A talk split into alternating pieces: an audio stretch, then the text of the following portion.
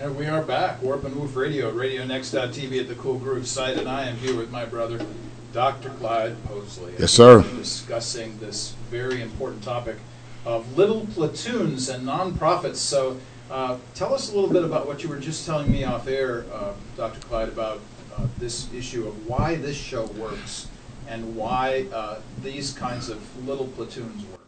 Yeah, I, I, this show works because it's rooted in Scripture. It's root, it's rooted in Scripture. the The foundation of what we are doing is scriptural, and uh, so we don't we don't come on the show uh, looking to tout a, an individual agenda. We are unified before the show, during the show, and and our listeners need to know that we're unified off air after the show about Scripture.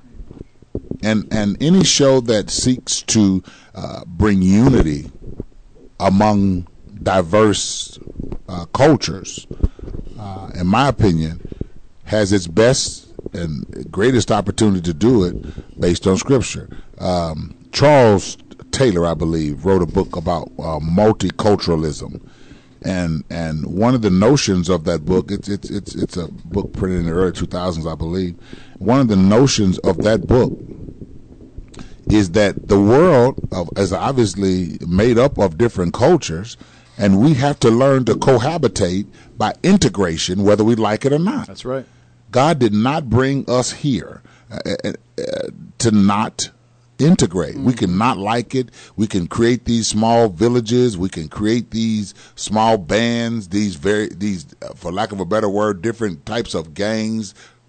We we, we often the, we, we know of gangs as Crips and Bloods or motorcycle gangs. We do it culturally as well. We sure do. That's not. They're not a part of my group. Not a Part, listen, when there's a car accident. Mm. If a person can, if I'm in that car accident, I don't care what your color is. Help that's me. That's right. That's right. If I drive up on a car accident, I, and I've done this, mm. I've performed CPR on people who, who are white mm. or who are Latino mm. because they were in a, because they were in a situation. Yeah. Period. It does not matter. You know, blood that has spilled is evidence of a trauma, and all traumas need to be addressed by humanity mm. because people need you there's a reason why Scripture speaks about uh, what we have as one blood. One blood. One blood is That's really right. important, and of course, Book of Acts. we've we've seen this thing from Genesis chapter four. Right. I mean, the whole point behind the Cain and Abel story is not just the fracture of creation, as as awful and as dismal as that is from Genesis chapter three, and all aspects of that. We could extrapolate that out and exegete that all out, but it's the personal relationship right in Genesis chapter 4 between Cain and Abel mm-hmm. that is a demonstration of right. what we have been dealing with since the beginning. Sure. In and, relationships. And, and and to piggyback on that, if if, if you look and the blood on the ground, the Bible says God said mm-hmm. that that that uh, uh, Abel's blood was crying out crying from, out the, from ground. the ground. We know that's euphemistic, but but it but it was speaking. Mm-hmm. And and and I am concerned today that that the blood of uh, unaddressed need yes is is crying out for more non for profits. Look, non for more service. If we don't if we don't get the baseline idea as a Christian that this is an others centered religion, absolutely. That this is uh, I care for people other than me before me, mm-hmm. then we will never come to the place of the integration right. until and unless we understand that our selfishness needs to be eradicated by the blood of Jesus. Right. And so that's going to be the real issue is right. our own personal self right. needs to be dead to right. sin and exactly. that's the sin of our separated selves. Right. Uh, Romans chapter 6. Uh, we need to literally die to sin and become alive to righteousness. Dr. C.L. Franklin, uh, arguably in the African American culture, is one, one of the most uh, decorated and storied preachers of, of the postmodern era. Mm-hmm. He's the father of, uh, deceased father of Aretha Franklin. Okay. His very sermons that many pastors listen to, uh, you know, to learn preaching. And one of the things he said in, in one sermon, uh, uh, speaking about the prodigal son, he said uh, one of the interesting things about Christianity, and I quote, is that the first law of nature and humans is self 1st Mm-hmm. But when you get saved, he said the first law of grace is others first. There it is. And many people get an F. Many Christians That's get an. F at Christianity relative to the steward their self their um otherness stewardship. How they steward the concept of the needs of others. Mm. They get an F because in an age in an era in of grace, you are blessed to be a blessing. Mm-hmm. It is our job we uh, to receive favor from God, to put ourselves in a position where we can receive favor from God, so that we can serve. Mm. Nothing glorifies God on earth mm. more so, more pointedly, than loving people. Yes. And this, uh, Than loving people. yes. And this, uh, Than loving people. yes. And this, uh, Than loving people. yes. And this, uh, Than loving people. yes. And this, uh, Than loving people. yes. And this, uh, Than loving people. Yes. Concern that you've just raised here about the distinctiveness of grace is a is a paramount concern because here's this five letter word grace and when you compare it to every other religion, every other philosophy, every other life view in the world, mm-hmm. the other five letter word is works.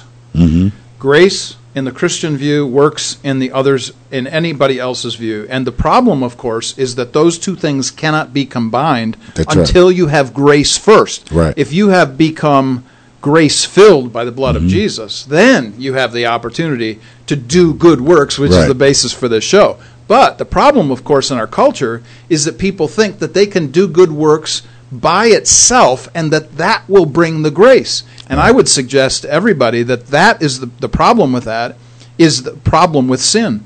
We have not dealt with the sin issue. If you think you're going to start with good works first, you have to deal with the sin issue with grace because we can't do anything about sin by ourselves. Right. There has to be grace first, then there's good works. You can't have Right. good works without the grace first. Right. Good and, and good works. You you brought that in. That's that's very very important. And and this is going to be cutting you know edge to some people. But to, to go along with what you're saying, work is not that people do not work in the sense uh, without meeting Christ. Right. There are civic actors. There Yeah. are there are there, there are people uh, who do work in the community.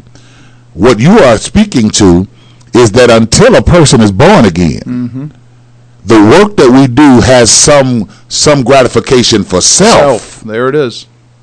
and it does not glorify God. You are going to get the praise, even if you're serving home, homeless or hungry or uh, helping children. If you if you don't accept Jesus Christ as your personal savior, your motives That's right. have never become sanctified. And you are going about the process of doing what you're doing, even if you're doing it only for the benefit of the person you're doing it to. That's right. If you even even for that child, even if you're only doing it to make a child better, and one would say, "Well, how is that um, uh, selfish if I'm doing it for the benefit of the child?" We don't do. We, we, God does not want us doing any work that is for the benefit of people first. Yes. He wants it to be that His name receive the glory. The Bible didn't say if we lift up a child, all men shall come unto me. Je- Jesus said, "If they lift me up, I'll draw." Yes. And so, even as we serve people, serve our parents, serve others, we cannot serve any do any works. What what qualifies works as good is that they are done to the glory of God. Yes. Um, Colossians chapter three and verse twenty three says, "Whatsoever you do, do all to the glory of God." Yes. And Yes. and and so and you you have to be born again to do that. That's right. Now, and I- wanted to come back to your point because you made an excellent point here about social concerns. Mm-hmm. There are a lot of good folks doing mm-hmm. good works, Absolutely. in and around the community Absolutely. of Indianapolis, Productive and ev- impactful. anywhere. Absolutely. But the question isn't that.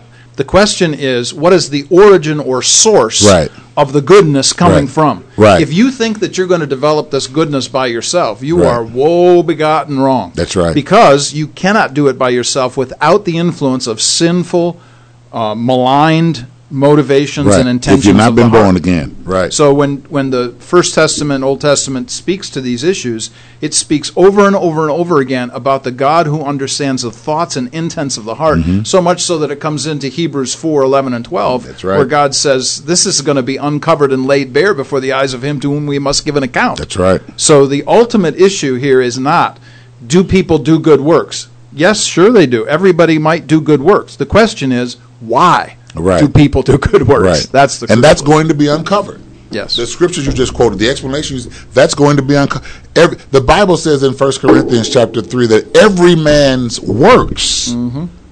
shall be tried with fire. We're going to know.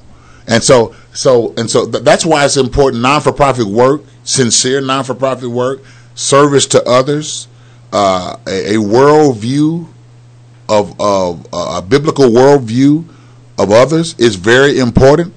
Uh, critical thinking about the needs of others Yes. is very important. Christian apologetics, defending why we Yes. go about it, it- all this is important, and it, it's got to be rooted in Scripture. And and, I'm, and and there's another thing that comes to my mind, uh, Doctor Eckel. This is very important: the endurance, the perseverance of the saints. Yes. That i- that is required to accomplish any good works.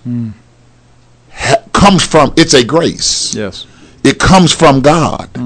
S- uh, uh, Ephesians chapter two, uh, which is what you've quoted, eight and nine. By by grace are you saved, not by works of any man should boast. Goes on to to say, "For you are God's workmanship, created unto good works, which God hath before ordained that we should walk in them." Okay, you can't walk in. You can't walk. The, the, the inference there is perpetual walking That's right. you can't continue to persevere uh, in the process of serving a fallen humanity that often pushes back against the very love you're trying to give them without having experienced God's grace and knowing and, and therefore knowing that God is with me in this. Right. When you, you can be serving homeless people who have brokenness and who fight you or rob you. You could be trying to serve addicts who rob from you in the process of trying to serve them. Mm. Often I have tried to serve people who are tearing me down at the at, at the same time I'm trying to serve their families. Mm. What keeps us go- going? Mm. The grace of God. Mm-hmm.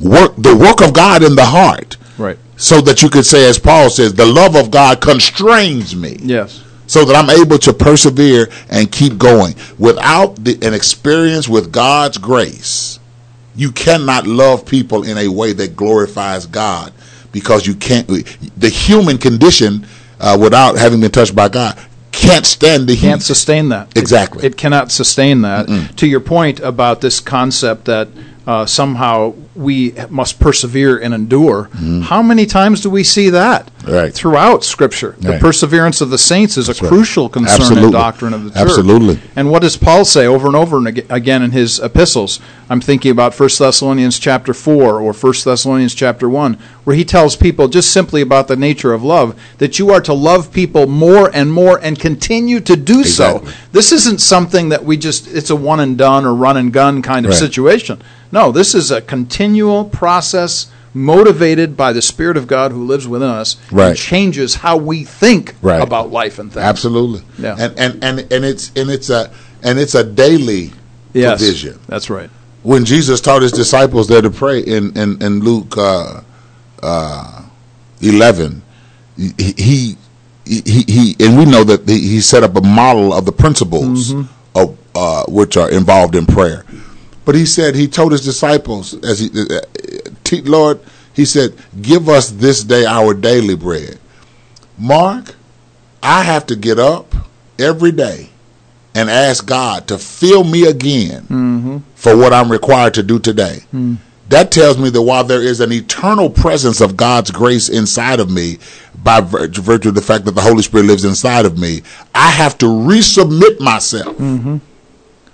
To that Holy Spirit every day. Hmm. I cannot assume that what God graced me to overcome yesterday is just going to happen today. Now, the grace is still there, but I don't know that my commitment is there every hmm. day. And so I have to ask God to grace me to submit to Him every day, not to get saved, but to restore the fellowship that I need with Him.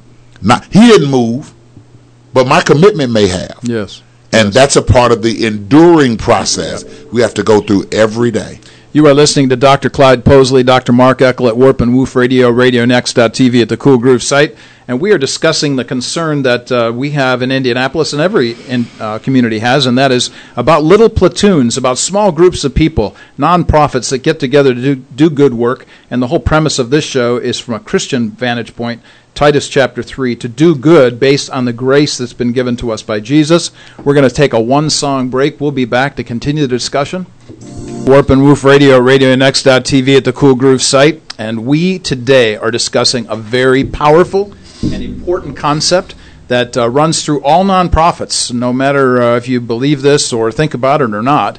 Uh, but the bottom line is that we have uh, a responsibility to come together as communities to actually do good in our communities. Right. And because you are listening to two Christian men discuss this, we are coming at this from a distinctively, decidedly Christian vantage point. And so when we talk about this in our uh, earlier session, we were discussing the concern about the difference between grace and works. If you begin with grace, then you're going to take care of the sin problem, that is, Jesus will by his blood, his sacrifice on the cross. But if you just simply begin with works, you are not going to deal with the motivations and intentions of the heart, and that is ultimately the problem uh, for doing good works because your good works be tainted.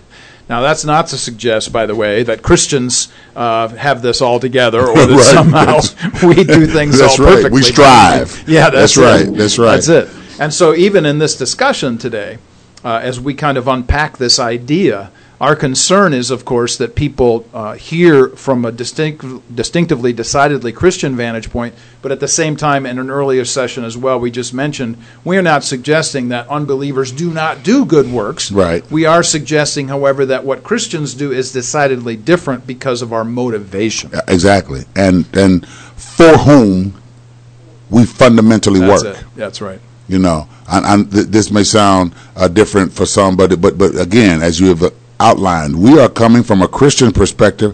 Our talk show is a Christian show, and and we are trying to bring people together based on truths that we understand, and and and so um, it's not that people who are unsaved don't do works, but when you define them quote as good unquote, a good work is something that glorifies the Father. How, how can you say that? Because again, we're coming from a Christian perspective. In Matthew chapter 5, Jesus says, Let your light, uh, verse 14, let your light so shine that men may see your good works and glorify your Father which is in heaven. Yes. So, so that's where I get the, the, the, the not not just the notion. That's where I get the biblical axiom Yes. that good works are works that glorify the Father.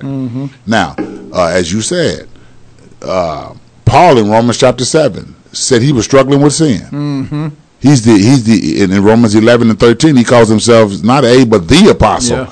to the Gentiles, and so uh, Christians also struggle with sin, which is why there are none of us who are so perfect in the flesh that we do good works all the time, That's right. Which takes us, which loops us back around like Warp and Woof Radio, mm-hmm. which loops us back around to we need grace, Yes. we need favor Yes. in our own flesh. Mm-hmm. We cannot con- sustain or perpetuate good works That's right. even as be, having been born again. Mm-hmm. So we're not dogging out people who are saying that only good works are the ones that happen from Christians. Hmm. No, when when we don't trust grace after accepting Christ, mm-hmm. but to trust grace to live for Christ, our works can mirror those of people who do not know Christ. Yes. And here we come to the issue of origins and outcomes. Mm-hmm. If we believe, as we do, that the origin of goodness comes from the good God, then there's your origin for goodness. This is what we can say is the standard for good. Right. The outcome, of course, is the ultimate issue from a Christian vantage point to glorify God, to Right. glorify the Father, Right. as you've well suggested. But you can have something that is like that, that kind of smuggles in the Christian ethic, as it were, uh, to say, yes, we do these good things, But my question is always going to be be the same to my unbelieving neighbor, and that is, where did you get the standard by which you're measuring goodness? That's right. And ultimately, where is that going to take you to? Right. That's right. Is this going to be a self-centered endeavor, or is this going to be an other-centered right. endeavor? Exactly. And and and and ch- and it's going to be self-centered if if you are not guided by God, Mm-hmm. by the principles of God. You, Mark, you don't want, excuse me, Dr. Eccles, you don't want me trying to decide, Clyde, trying to decide what a good work should be. Mm-hmm. That's right. The world doesn't want Dr. Mark Eccles um, deciding what That's the right. any more than we want the right. Mm-hmm. president or or Senate or Congress deciding for us what is good. That's right. Apart, leaving out Scripture. Our Constitution says that we are one. Na- the pre- preamble, one nation Mm-hmm. under God, indivisible, with liberty and justice for all. Mm. But that's under God. Mm-hmm. Even the forefathers understood. Yeah, we, we want to go about creating a democracy that works for everybody, but we're gonna have to have God to help us. We- we- Isn't that the truth? absolutely, we don't want to do it without God. in in one of my in my final paper here for the Civil War Lit class, uh, I've mentioned a time or two in the last few weeks. Uh, I'm reading lots of things by Frederick Douglass. He's one of my primary sources for this particular paper. And what I've uh, been reading of him uh, this particular week, uh, "What to the Slave is the Fourth of July." I'm, that's one of my primary source documents I'm using for this paper. And I've read uh, over and over and over again where he talks about the the importance of the Constitution, the importance of the Declaration, and that if it, if indeed this was to be a pro slavery document, it would have mentioned slavery, but it doesn't. To go back to your point, that we are all under God. There is, and to an earlier point we were making, there is only one blood. And so ultimately, what we're really concerned about, always from a Christian vantage point, we could talk again about the issue of the unity that needs to take place between brothers uh, who are who call themselves Christians, is the very premise of not only this show, but how the world will change Right. when they see Jesus through us. Right, right, and and and and it has to be seen. It has to be seen. You you heard me make reference to this off air. I've I've I've preached this sermon uh, that I, which I'm about to reference uh, before, but the, I've mentioned to you that the first miracle of the church was Acts chapter 3 after the Holy Spirit had come and filled the believer, uh, and and a part of that miracle was Peter and John, who, according to John chapter 21, didn't get along. I mean, Flavius Josephus talks about uh, uh, Peter and John, who were apostles, who didn't get along. But Jesus, but, but Peter confessed it in John 21 uh, the other day when, when Jesus came to restore him after the resur- after the resurrection, and he's telling him how he's going to die. And then Peter says, "Well, what about him? How's he going to die?" I mean, they didn't get along. But but for this miracle, he brought those different. And the issue is because they were both Hebrews, mm-hmm. but the issue is they had come from different backgrounds, mm-hmm. like you and I. Mm-hmm. The first miracle of the church shows them coming together. And Peter and John told the, the, the, the lame man at the gate, Look on us. Mm. Look on us. That's more than just to get his healing. But look at us. Maybe there was the reputation, maybe it was noised about that, hey, hey, have you heard that? Um, if you hear this, you didn't hear it from me, but have, have you heard that there are two of the apostles who actually don't get along? Can you believe that? they're walking with God and they're, they're squabbling. Maybe it was noised about. I don't know. But what what the what the apostles said to this man as a part of his healing is, "Look on us. We've gotten it together."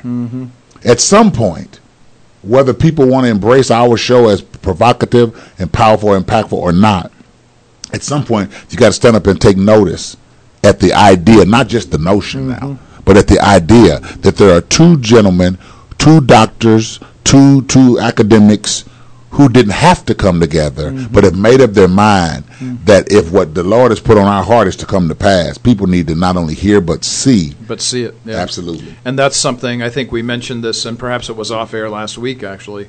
Uh, but when people around Indianapolis who are not necessarily Christians Mm-hmm. Right. look at the picture of the two of us that we put out every week to promote this show, and they see both of us, Right. a black PhD and a white PhD, sitting next to each other, and we actually get along and love Right. each other and care for each other. Right.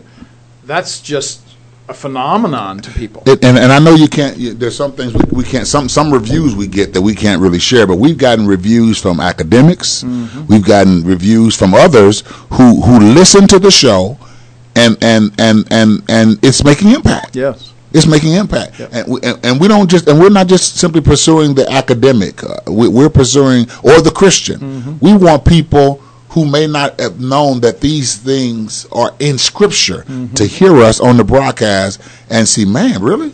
Yeah. Actually, uh, blacks and whites can actually get along. How about that? It- it- that that's a real thing. Yes, it's a real Mm-hmm. thing. Yes, it's a real thing. And if we're ever going to make an impact uh, in the in the in the justice system, uh, in in the, in the desserts for uh, broken people, um, if justice is going to become uh, a, a higher loyalty, uh, Richard Rorty wrote a book, uh, "Justice as a higher as, as a higher loyalty." Uh, loyalty. If that's going to be real, now Rorty wouldn't agree with this, but this needs to be rooted in Scripture. Yes, it does. Yeah. Always from our perspective, and I think you know to your point that um, uh, people across the board are listening to us, including academics, but. You know the the common person in the pew, Sure. the, the person who's sitting at their desk right now listening to us with an earbud in, On the I bus mean, on the way to work. all, all of the Yeah. folks that are there uh, engaged, listening to us right now, these we are not speaking in, as people say, highfalutin language. we, we are not coming with six and seven syllable words here. We are simply laying out a very baseline Christian approach to how do we bring small communities together, these little Right. platoons, to do good based on a Christian view because we see the needs in our world around us. Right. And to your quotation earlier, Ephesians 2:10, we're created for this. that we are we are created for this, and God and- God is all the thrust of God is about bringing it together. You see, uh, when God looks at Indianapolis, He doesn't see my church or your oh, uh, figuratively speaking, He doesn't see my church, your church. Um, he sees the church Yes. in Indianapolis. Yes. And and he looks at it like when I'm looking at you. Of course, you have a head, you have arms, you have legs. I'm not looking, but I'm looking at you holistically. The church has got to learn to be what it should be in its individuality, but it, it cannot lose its connectivity because these platoons reply, uh, uh, uh, uh, depend or rely rather on other platoons. We need, you know, in the army. When I was in the army, uh, well, I was particularly particularly in basic training. I was in Bravo Company. Bravo Company was actually learning the same things that Alpha, uh, Charlie, and Delta were learning. This is absolutely the truth. We were in basic training, and, and I didn't wouldn't think about this now, but I was thinking about, man, you know, they seem to have it together. Well, it was important for us all to see one another working together because we, if if a war jumps out, mm-hmm. it's one it's one war. Yeah. We're all on the same team. Mm-hmm. So we've got to learn the same things and practice the same things, and even though we're in different uh, companies, mm-hmm. different battalions, different divisions. This is one army. So it is with the body of Christ. Um, and uh, and the hand can't be the foot. That's right. You know. to your point about the uh, the concern that we have to actually work together in all of this, I'm reminded uh, as you're speaking about this that Paul's letter, for instance, to the to Galatia, for instance, Paul's letter to Galatia was to a province, and then this letter was then kind of moved around to various places and parts throughout this province of Galatia. And then, if uh, Paul's letter came to the to the city of Ephesus, for instance, to the Ephesians, this was not just one church. This was many house churches that were That's being right. represented uh, throughout this particular city of Ephesus, and so we need to see ourselves instead of the church, this church on the corner, or you know, first this or second that, or um, United Methodist or United Presbyterian or United Nazarene, whatever the denomination. What we need to see is, as you've just well said, the church in Indianapolis. the church in Indianapolis. Mm-hmm. Be, the church in Indianapolis must look like what the church in heaven is going to look like. Yes. While we know there's no flesh and blood in heaven, there there will be blacks, whites, Latinos, Dominicans, Asians, Russians, you name it, in heaven. yes. And we have got the, the biggest problem in the body of Christ, in my opinion, is denomination. Mm, oh boy. You know, there's a topic for a whole other show, I think. I do believe. Yeah. We're going to take a two song break here, and when we come back at the top of the hour, we're actually going to be hearing from Dar- uh, Darnell Wilson, who's coming here to us uh, from Shepherd Community Center Mm-hmm. uh, here in Indianapolis, a great nonprofit doing great work. And we'll be asking him about uh, what he does there and his concerns and uh, inter- interests. Uh, but you're listening to Warp and Woof Radio at RadioNext.tv at the Cool Groove site. Dr. Clyde Posley, Dr. Mark Eckel, we are glad to be with you. We'll take two song break. We'll be right back. And we are back, Warp and Woof Radio at RadioNext.tv at the Cool Groove site.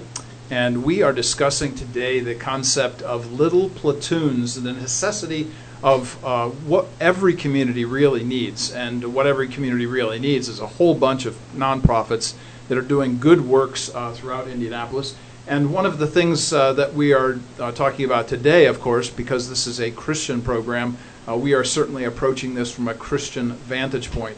Our whole focus then is to understand that grace needs first to eradicate sin, which then gives us the opportunity for the proper outcome, which ultimately is to glorify God Right. and do the good works that He has given us to do.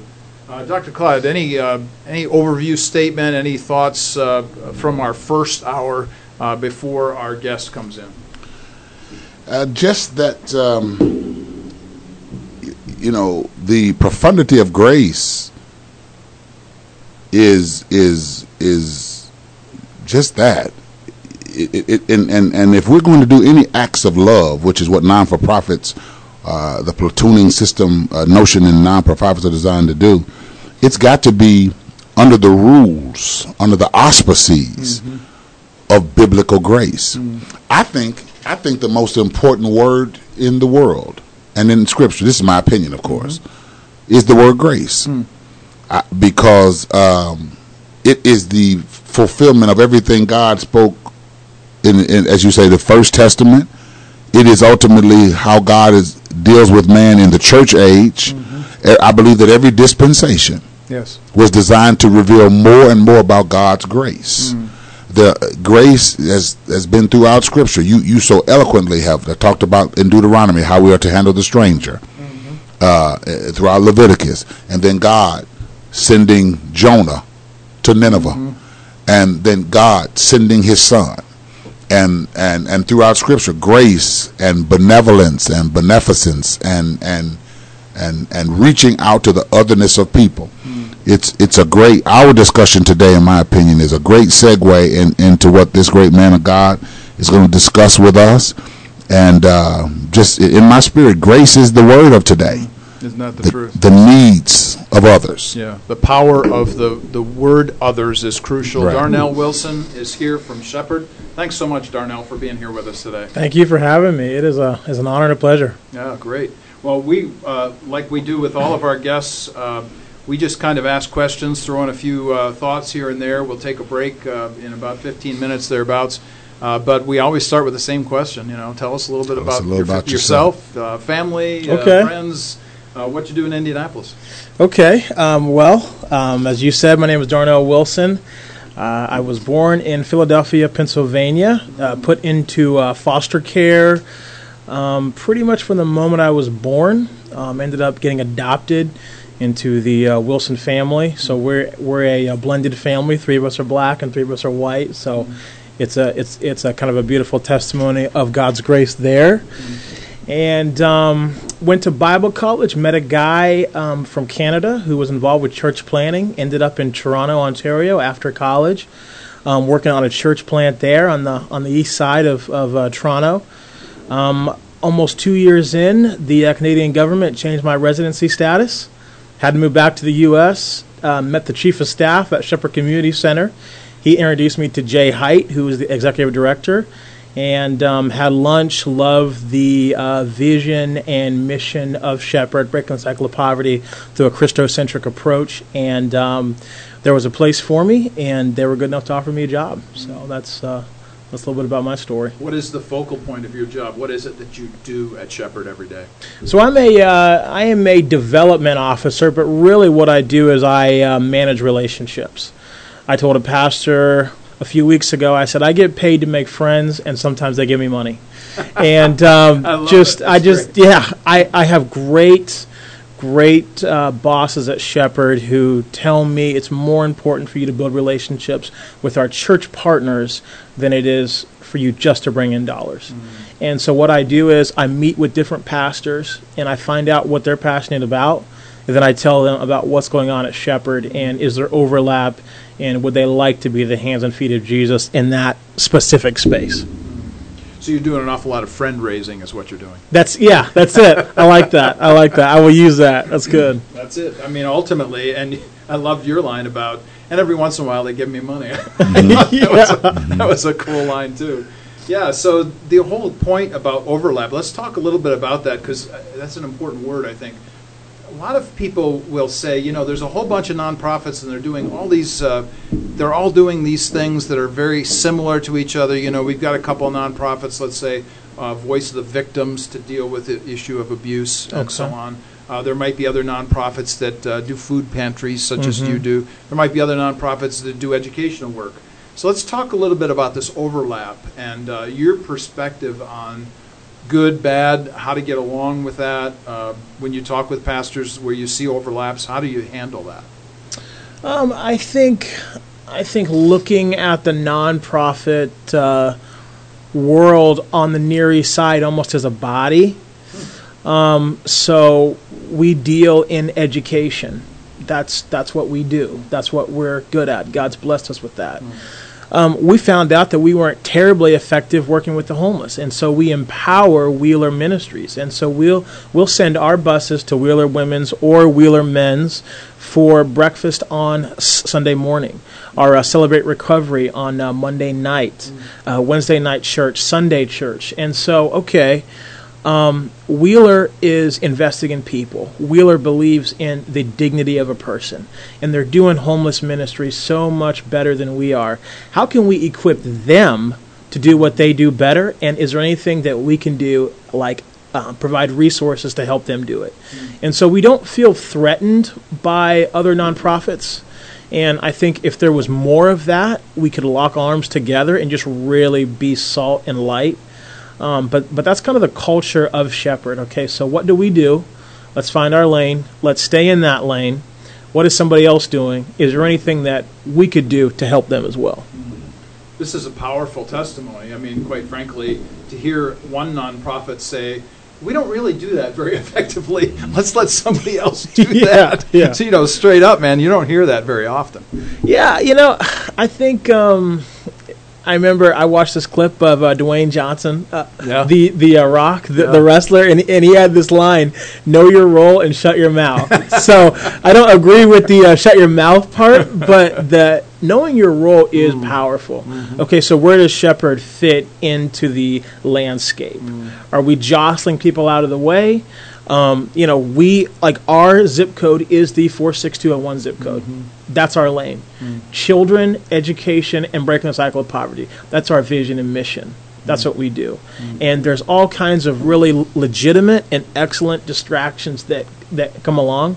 But that's where leadership says, you know what, this is this is the direction that God's given us. This is where we're going. There are several, uh, over 10,000, as you well know, non for profits just in, Indian, in the Indianapolis, Marion County area. Um, what would you say to a listener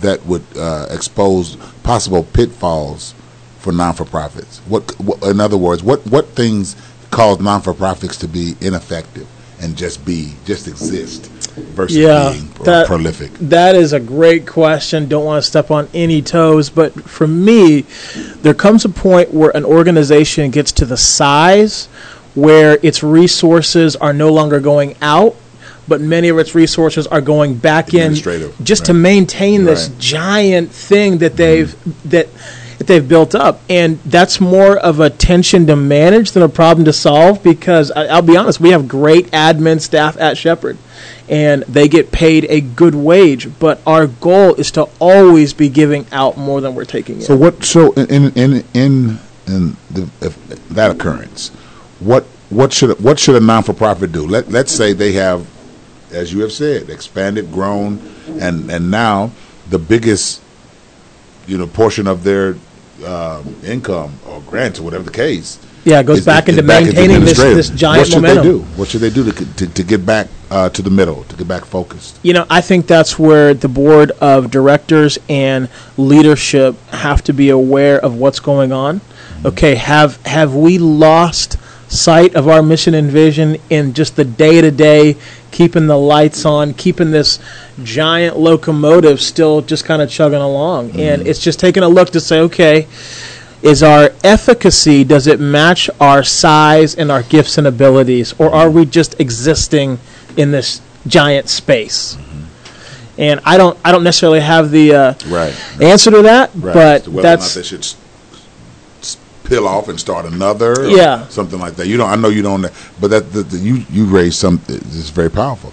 I think uh, that's one of the reasons that so many so many non for profits um, lose their efficacy. You Yeah. know, they um, they come top heavy, yeah and, and even uh, there's stories of, of such things happening. You Mm-hmm. know, uh, but, um, but a second question I have is, what about the uh, little man? What about the person, the, the young lady? I have members of my church who have notions and dreams of starting a nonprofit. and They have a great idea.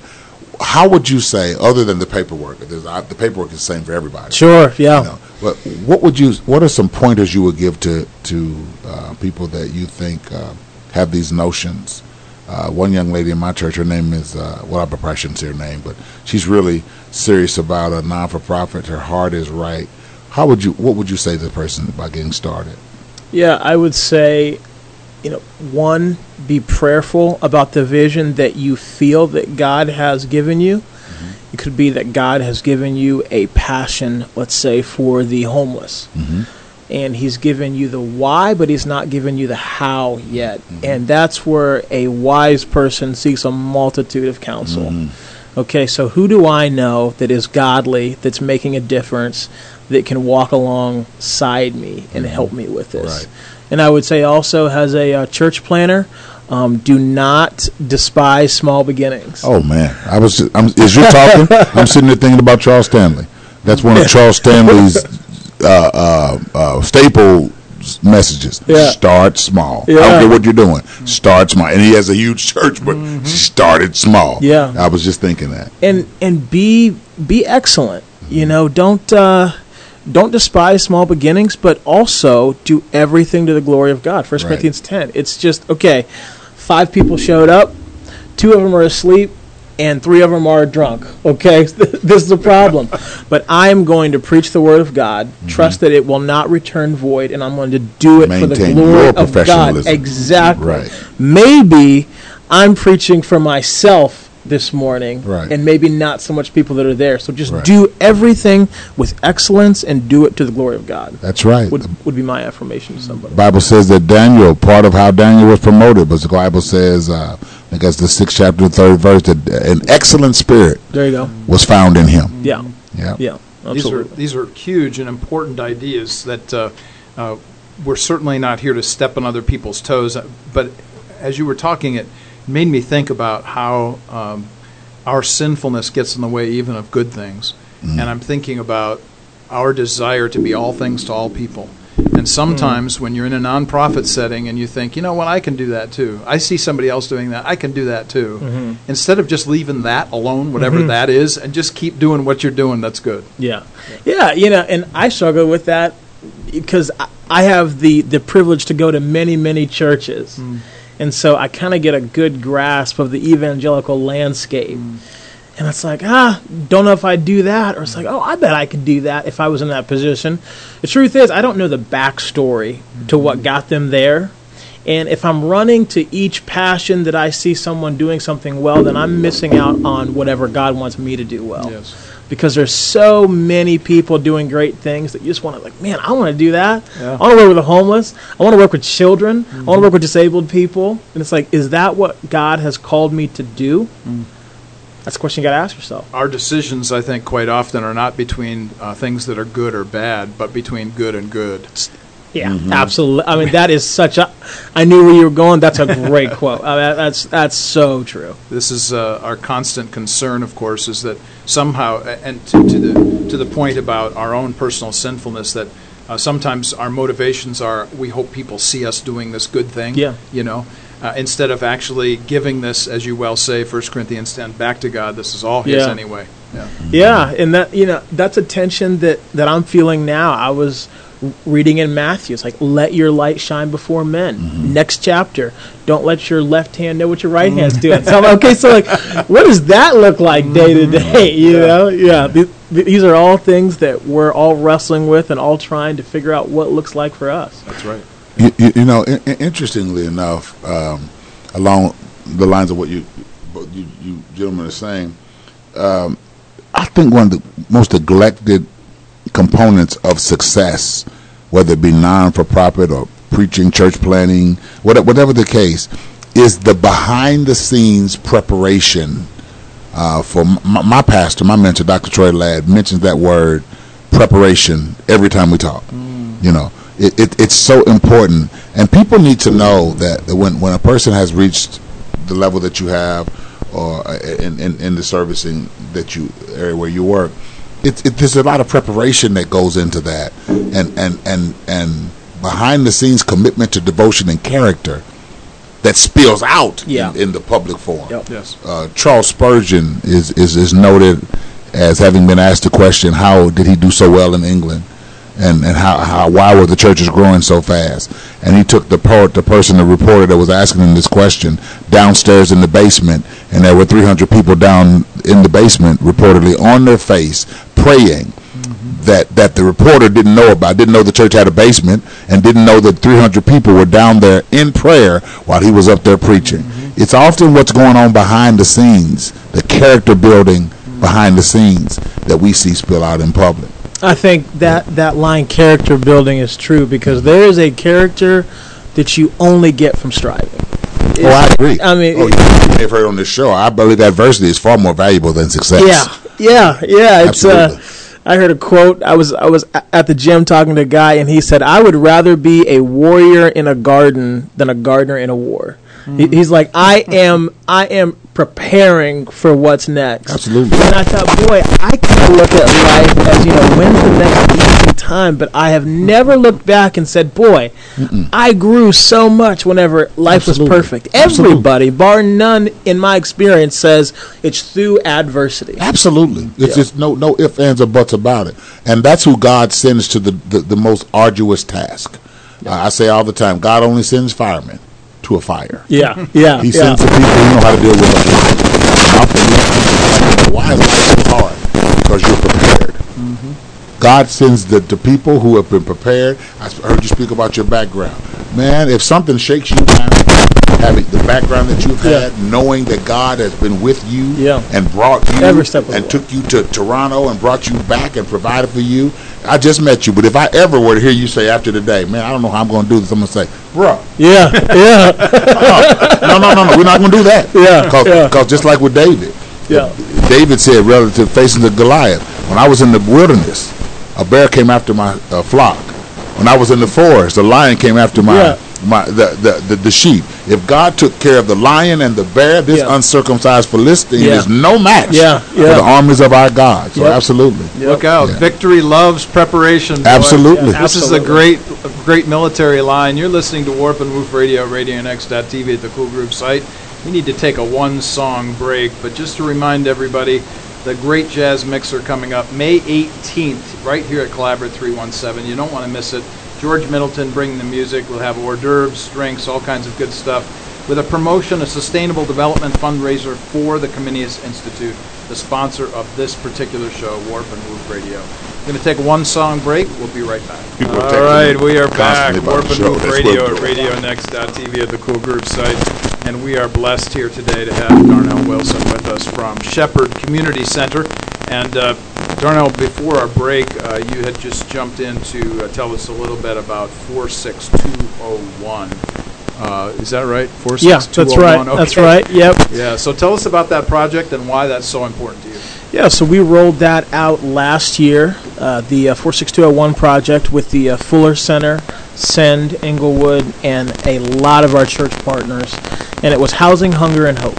Okay, so we're on the uh, Near East Side. That's a uh, food desert, about 31,000 people, and uh, one real grocery store for them to buy fruits and vegetables. And uh, I was actually at, at a church maybe two weeks ago, and they were talking about food density. New York City is the best as far as access to food. Indianapolis, Indiana is the worst in the nation. Yeah, yeah. I was We I said was that surprised. again, Darnell. People need to hear that. Hear that again. Say it again. We we've mentioned it on the show. Yeah. Mention that. Say that again. In terms of food density, as far as access to food, Access to food. New York City is the best in the nation. Indianapolis is the worst in the, in the entire nation, as far as access to food. Wow. So for what that looks like, um, for us, 80% of the kids in our neighborhood get two meals a day whenever school's in session. That's because they're getting food at school. Th- They lose, they leave school, they, they go to the gas station, mom and pop uh, shop, and they get chips, soda, Candy, things like that. Stuff that is just such a low syrup, right. nutritional yield. And so we said, okay, so hunger is an issue. Hope is an issue. One of the epidemics um, in our neighborhood is loneliness. It's people that go for days without any real connection with somebody else. And so we send uh, surveyors out just to just, just to talk with people. Okay, so what are your needs? I can look into the uh, community and say, okay, they need this, this, this, and this. But I want to hear from them. Okay, so tell me about your living conditions. How's your mental health? How are you getting back and forth to the uh, doctor's appointment? What does food look like for you? We want to hear from them. And then uh, housing with uh, Fuller, we were able to build five new homes on the on the uh, Near East side, and our families moved into them. So, Now, so just say incredible. Fuller, just to make sure that Fuller. Center. Fuller Center. Center. Yeah. Uh. You're not talking about Fuller Seminary on the east. No, East Coast. no, no, Okay, no, all right. no, no, no. Um, so- although, if they're interested in listening, that'd be great. Anybody in California out there listening right now, this is Indianapolis, Indiana. Send us your money. yeah, All right. yeah, exactly. There you go.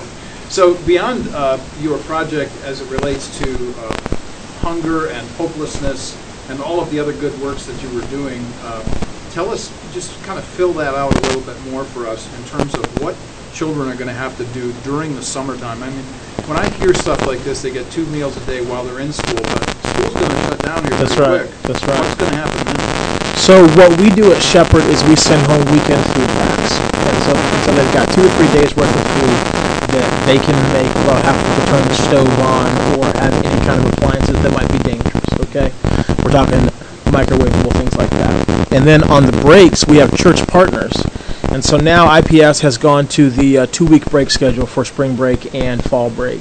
And so what we do is we find church partners or any kind of partner, and we say, look, this is the situation where we're at. Okay, kids go hungry over break, and we have to do something about it. And so we'll get a partner that will send what's called a, a food tote that has two weeks worth of food, and we send it home with every single child, Wow. every single child, bar none. And if I could just add this as an educator, the, nutri- the nutritional uh, emphasis in anybody's body is essential. Absolutely. Yep. Absolutely. Yep, absolutely, Absolutely. absolutely. So when you when we're talking about, and you know, I'm just saying this out loud to everybody, when we're talking about food density or food deserts or any kind of a problem where folks can't get access to something that has, for the most part, for the rest of us, easy access. Yeah, access. absolutely. We have, we do not even think about this. No, no. But for these little ones whose brains are still in, well underdeveloped, Yep. Right. how desperately do they need fresh food, Yeah. fre- Right. fresh fruit and Yeah, vegetables? yeah. Uh, you know, my biggest question whenever it comes to food is where am I going to go and how much will I buy? I don't ever wonder where the next meal's coming from. How am I going to get there? And it's people say that's so unbelievable. It's like yeah, because we don't live in that world. You know, I don't wonder where I'm going to go after this and how I'm going to get food. But that is the reality for many of our kids. Absolutely not. Yeah. Because your point is, I'm just going to get in my car and I'm going to go. Yeah, yeah, yeah. Here's here's something you should do. You should type into Google Maps where you're going. Click on the car tab. It'll maybe say what 15 minutes. Click on the bus tab. It can take almost three hours. So let's say you're a single mom with kids and you want to get groceries. Now, if you get too much, you got to pay for an extra seat. That costs money that you don't have. Okay? And I don't have time to go home and just zip out to the grocery store. What are you going to do? That that's a hopeless situation. And uh, that we have 19% of our population is single moms with kids. That's up from 9.5% in the metro area. Huge concentration of single moms. That's the reality.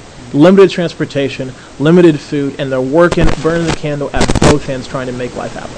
You know, honestly, when when you hear things like this, and anybody who's listening now uh, live, or anybody who's hearing this later in the podcast, uh, we don't give thought to this.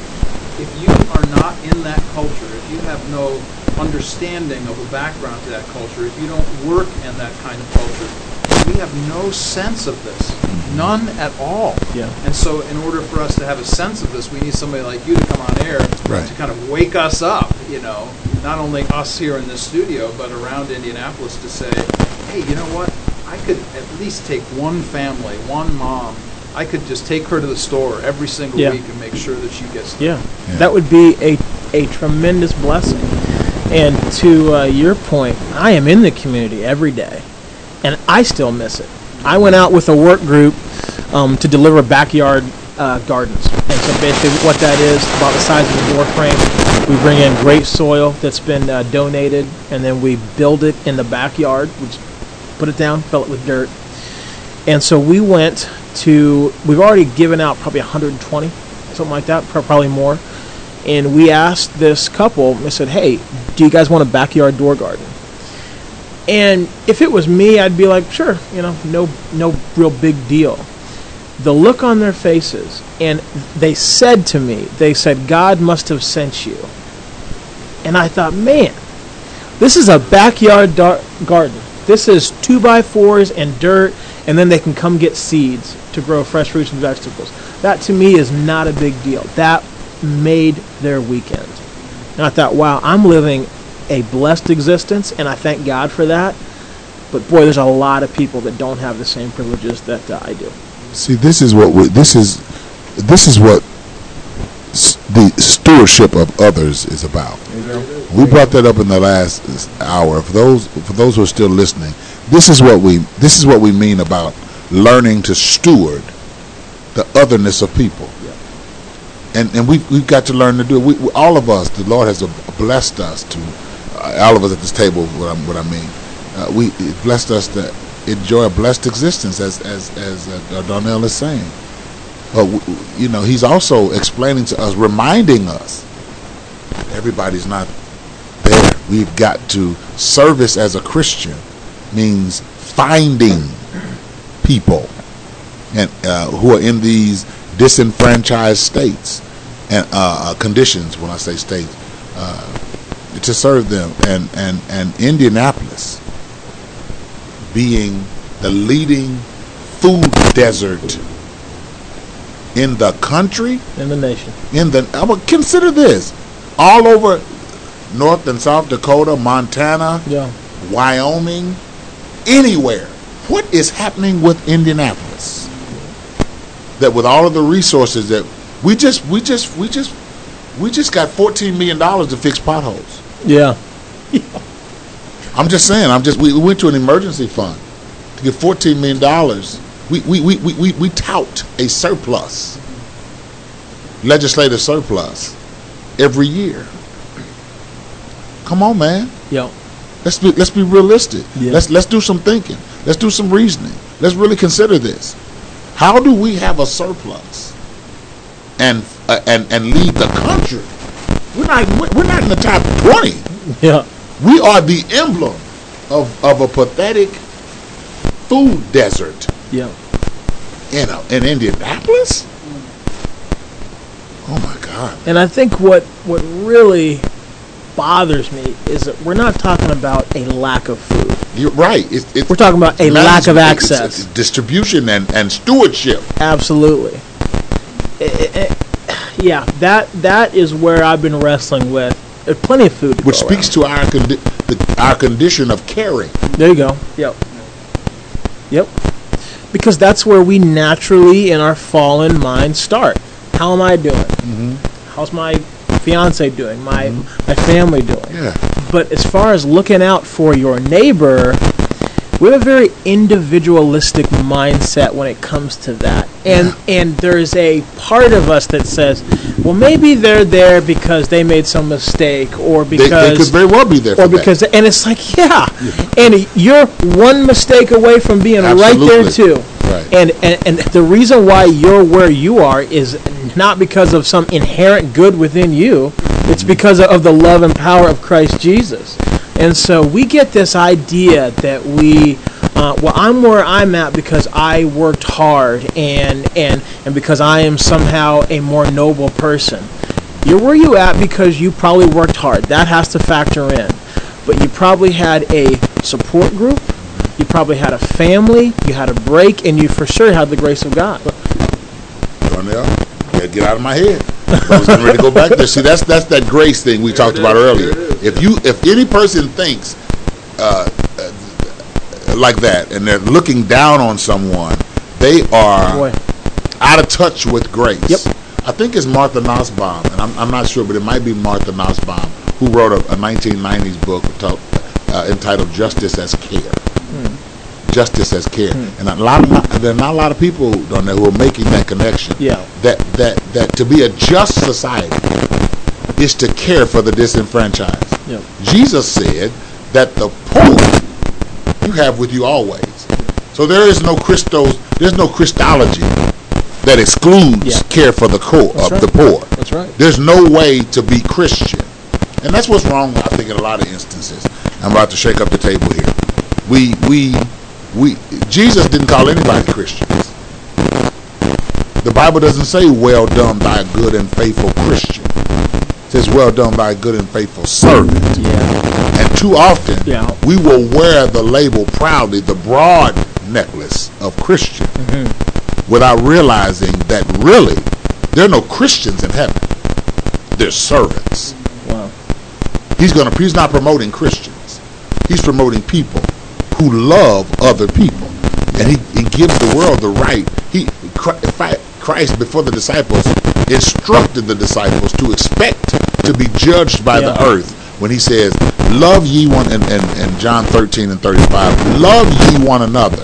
Then he says this next phrase, "And by this shall all men know that you're my disciple, that you have love one for the other. In other words, if you can't care for your neighbor, you don't really know me. Yeah, You don't really know me if you if you can leave these conditions and care nothing about them. yeah, There's the Matthew 25 passage right there. Yes, that's You know, right. Where were you when Yeah. uh, That's I was in prison, when I was That's hungry? right. Absolutely. yeah. That's right. You had mentioned uh, previously, as, as we were setting this uh, interview up, uh, that you wanted to talk about uh, Adam Perkins and Shane Hardwick, your resident IMPD officer and paramedic. Uh, we've got about 12, 13 minutes uh, left. I thought maybe you should just go ahead and tell us about uh, these guys and tell us some stories about Yeah. uh, what's That's going on. Take all that time. It's yours. So what we have with Adam and Shane is a public-private partnership. And so what that looks like is Adam Perkins is an IMPD officer with all the rights, privileges, and authority that goes with that. And Shane is a SWAT paramedic with all the abilities, skills, and authority that goes with that. And what the city has done is they have allowed them to be employees of Shepherd. And so they receive their pay from Shepherd and they work exclusively in the 46201 zip code. And so what has happened is with so many of our people, they don't know how to advocate or navigate the system. Okay? Wh- wh- Whenever it comes to law enforcement or medicine, things like that. And so what Adam and Shane have become are advocates for them. And so one of the most beautiful things you'll see, Adam Perkins also leads our Celebrate Recovery. So he's a he is a cop by day, Bible teacher by evening, and also dad. So super super busy guy. And what he's become, great, big, six foot four, white guy, couple hundred pounds, just a bad looking dude. He is seen in our community as, as an advocate. If you're in trouble, you can call the police. I mean, that's a that's a radical shift in our thinking. It's it's great for society. It's great for racial reconciliation. Adam was telling me a story. Great big black guy's walking down the street. Walks up to him, th- throws a great big hug on him. He's like, "Whoa, who's that?" He's like, "Oh, that's a guy that I work with." And so now people look at IMPD as, you know what? Yeah, there's there's some problems, right? But this particular police officer is an advocate for me. Shane is also just an incredible resource because so many uh, people in poverty use emergency services like a doctor checkup, and so I have a checkup scheduled for some months in the future because that's that's how I think because that's how my parents thought. Okay, if you don't have that, your your chest feels funny, you got heartburn, I'll call 911, which costs the city thousands of dollars every single run, thousands upon thousands of dollars. And so what Shane is able to do is, okay, there's a 911 call. Shane makes a connection. How you feeling? What's going on? Okay, so high high blood pressure. Shane is able to then circle back or connect that person to Shepherd until they can get some ongoing care and not tie up our emergency services.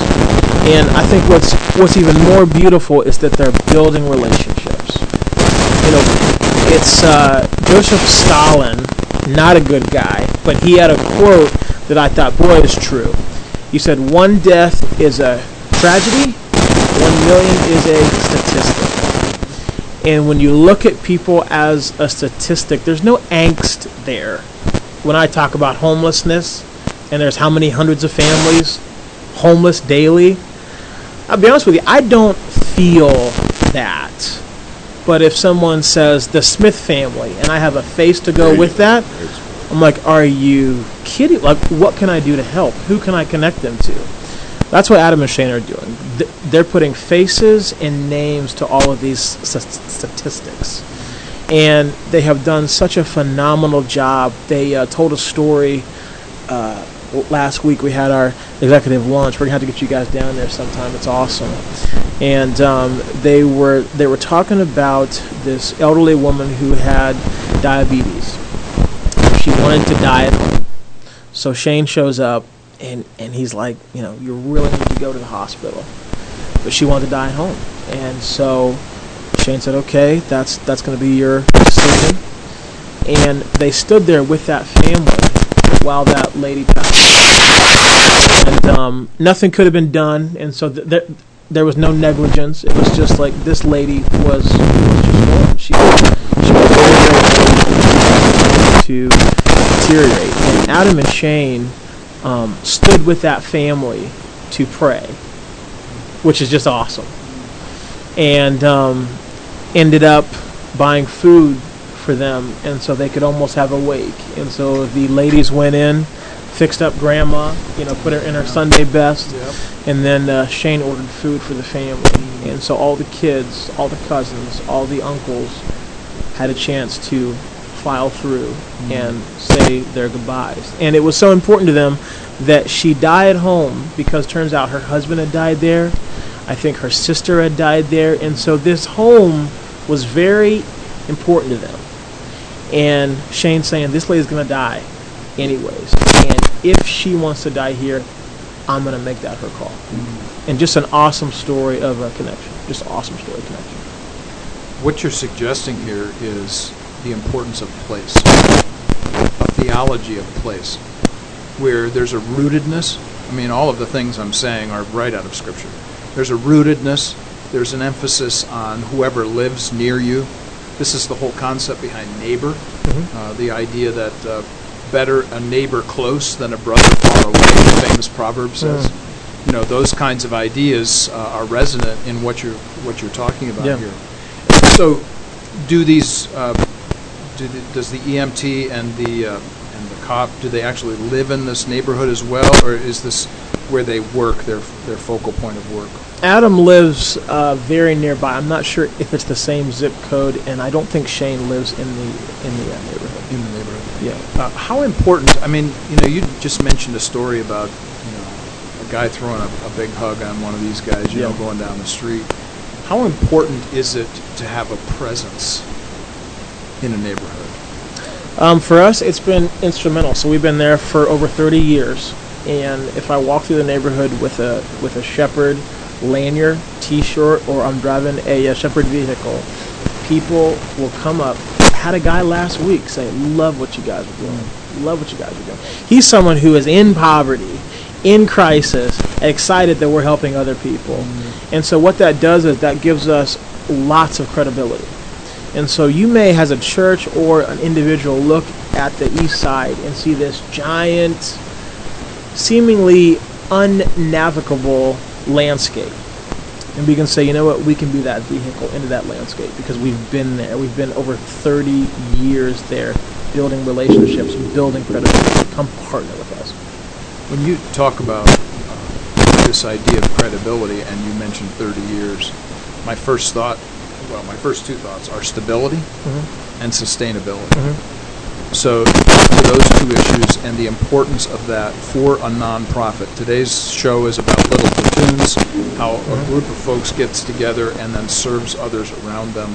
Talk about the importance of stability in a neighborhood and the importance of sustainability of being in a place for a long time. Sure. Um, well, there are some things that only happen from being in a place for a, a very long time. But also, I would say, knowing what you do, knowing how to do it best, and finding people to partner with. Um, as unspiritual as it sounds, to be salt and light, you need people, you need God, first and foremost. You need people, time, and money and that's that's not super spiritual. That's not going to be a, a bumper sticker, but it's the truth. And so we find people that say, okay, excuse me, I believe in the mission and vision of breaking the cycle of poverty, and I have resources that I can give to that. Mm. That is stability, and you can partner at any level. So we have a church that only gives us cereal. Okay, that's it. But we need that Yeah. if we're going to have a stable food pantry, cereal is going to be a part of it. Now, there are also people that give many, many thousands of dollars. And you know what? We need that. We had to build a nutrition center not too many years ago. That means stability. And so it's it's it's finding people and accurately um, verbalizing how partnership happens at many levels. Most people think money. That's very important. But you know what? Be the church that just gives 100 boxes of cereal every year. Or spend 35 bucks a month on a, on a child. Um, bring some new shoes. There's so for us, s- stability means plugging people in who have a passion for what we're doing at any level where, wherever they're at. Hmm. No one's going to come to us and we're going to say, you know what, you're you're just not giving enough for us to really want to value this partnership. Hmm. Like it takes it takes a whole lot of people giving of their time, resources, and and uh, talents to make us a stable organization. Hmm. There's there's a there's a wisdom to all of this that I think uh, is is essential for everybody to hear. You talk about time and money, for instance.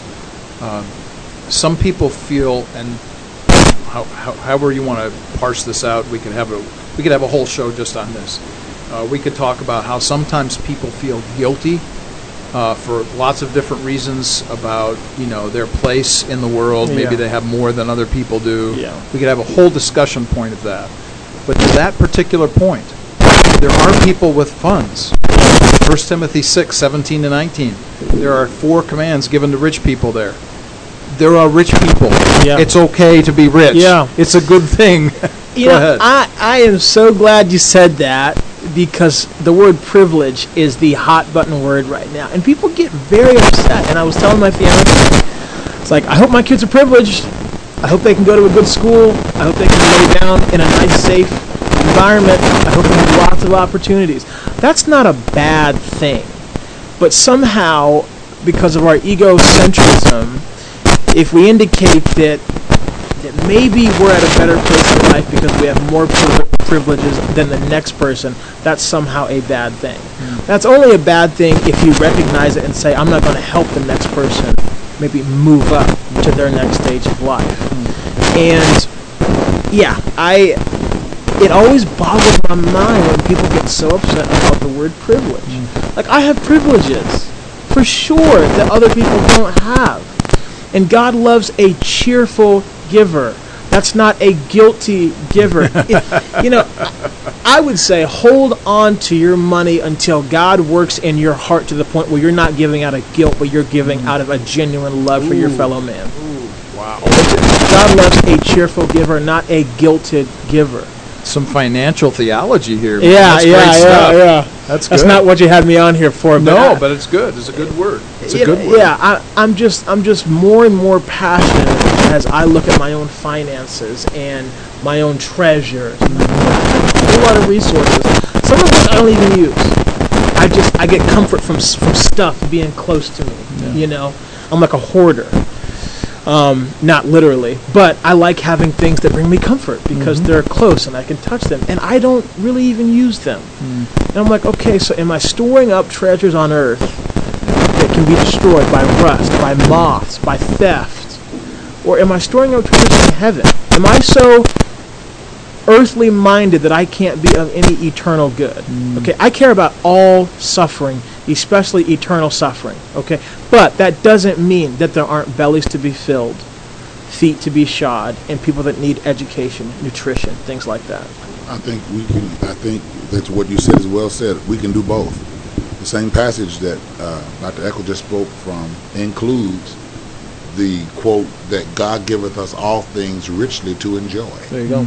So there is nothing. You know, uh, often uh, Satan. What Satan does is is perverts truth. Yes. He's a liar. Partial truth. He, you know, Christ teaches us how to. The Old Testament teaches us Yeah. that God gives us the power to get wealth. But he's but but over the next nine dispensations, he's working on the heart of the person. Yeah. Yeah. Who he, he initially taught to get wealth in the Torah. Amen. He works on that heart for uh, uh, the rest of that testament, and then ultimately gets over deep in the heart of the second testament, the New Testament, and says that he loves a cheerful giver. But he doesn't just say it. He says, "Now, if you'll give cheerfully, there's something I'm going to give to you that I'm not going to say anywhere else in Scripture." He says, "I'm going to make all grace abound toward you." Grace again. so that you always, having all sufficiency in all things, abound to every good work. All is. born from being happy about releasing. The, and he goes on to say that he, he, he gives seed to the sower in that passage. He, he disperses those who disperse. If a person is committed to being a, a river and not just a uh, reservoir, God will keep it flowing. yeah. These are good words. Darnell, you, you have 15, 20 seconds to tell us what you want everybody to never forget. Ah, wow. Heck of a segue.